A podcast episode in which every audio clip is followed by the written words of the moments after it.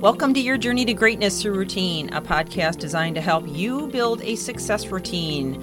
My name is Michelle Steffes, and I'm author of the book, and I'm excited to come to you today with more insights and ideas to accomplish your success routine because it's not the big things we do, but the little things we do every day that make the biggest difference. So let's get on with the podcast. Welcome to a brand new series on hacks to habit forming. And we're going to start out with a list of things to understand about how we form habits and you know really different variables that exist in our lives and and how we form those and then how we end up sticking to those and we're unable to get away from those uh, we're also going to mention a little bit of science after that and we're going to talk about habit blockers habit triggers and all those kinds of things that will help you to not only understand habits but then we're going to jump into a whole bunch of great tips on how you can instantly optimize your routine uh, by implementing these tips and tricks and hacks for forming habits that last. Picking up a new habit is both a science and an art. While you've got to have spirit, dedication, stick to itiveness, you've got to have a serious commitment and some awareness to know what it is that you're doing and why you're doing it. And maybe even understand the inner workings of how you got there to begin with, how you formed this habit, and why it seems to just cling to you and not want to let you loose understanding the mechanics behind this, but also kind of evaluating how they're formed and what triggers or blockers have created these for us, and how we become our own worst enemy is the beginning of this series, and, and it's the, the most important foundation I can lay for you. So let's start with some triggers. Let's talk about what triggers us to not only form the habits we have, but to maintain or continue to stick to these habits, even though maybe we don't want to stick to them. And so it begins with your atmosphere. And you know, if you if you're wherever you are, whatever you're doing, when you're uh, uh, executing a specific habit, let's just say, for example, your morning routine, okay, because that's something that I often find very important and have talked about it a number of times. But your morning routine, how did you get that routine?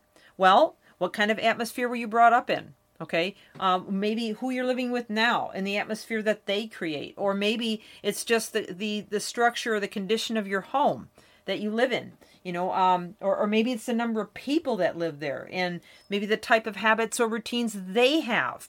Or maybe it's the time of day that you start your habit.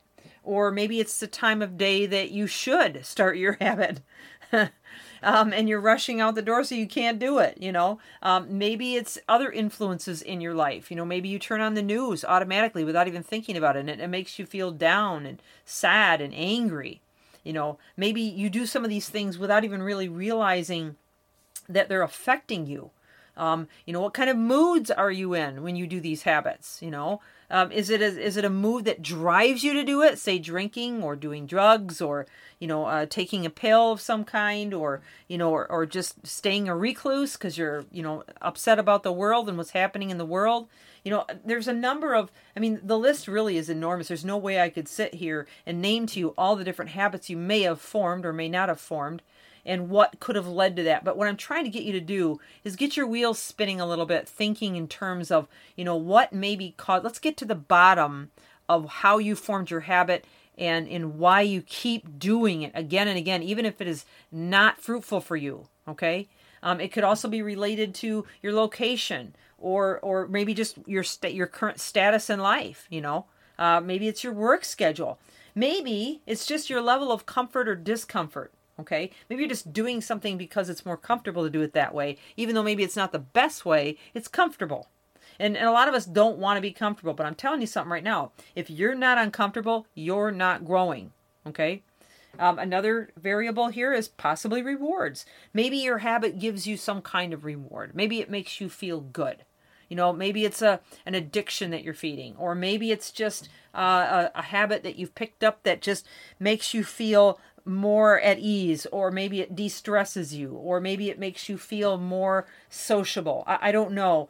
Again, the list is absolutely enormous but getting to the bottom of each of your habits that you have and especially taking time to list out all the maybe start with a list that you could have on one side all the good habits that you want to form or that you you want to keep and then on the other side have all the habits listed that you don't want and you don't want to keep. So that's going to be my first assignment for you now is to, you know, list out those habits, have them in writing and begin to dissect them and understand what has happened to you that you ended up with these habits and how you can change them. Okay? That's that's a great place to start and then uh, the the the whole neuroplasticity neurochemistry comes into this of course and i've mentioned this before but I, for those of you that are just joining or maybe you're not familiar or you need to be reminded um, you're constantly creating neural networks in your brain based on what you think about and do day after day after day after day. So it's it's everything it's what you do every single day that forms these habits.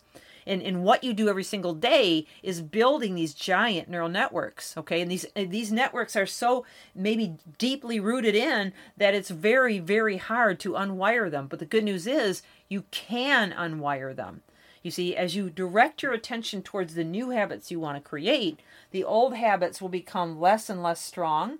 In fact, they actually denature or fall off the neuron. And you have a hundred billion neurons you have a thousand trillion synaptic connections by the age of 35. So you have all of those to work with and to rewire, unwire, and, and wire in new habits. But it takes 21 to 30 days just to grow one neural network. So whatever you decide to do and commit to in terms of your list, okay, um, you need to make sure that you're committed at least for a month, okay. And even that isn't long enough because after that, if you decide to slip back into the old ways, you'll unwire it all again. so, this is a lifestyle commitment and it's a change that you have to make. Well, I've laid some pretty good groundwork for this first uh, session, or episode rather. And so, what I want to encourage you to do again is that list. So, on one side, you're going to have all of the good habits that you want or that you have currently and you want to keep. And then on the other side, you're going to have all the habits that you don't want or habits that you you know that that you uh, that you want to get rid of currently that you have okay? So positive and negative habits. And then start to think about it based on all these questions that we've asked. The triggers i'll rehearse them real quick again. Atmosphere time of day influences moods location comfort or discomfort rewards and obviously there's more to the list so, uh, good place to start. Join me tomorrow on the podcast as we dive into habit blockers and begin to talk about ways to optimize your routine so that you can make habits that stick for long term. This is Michelle Steffes, your journey to greatness routine. Thank you for joining us on this podcast and look forward to having you the next time. Have an amazing day.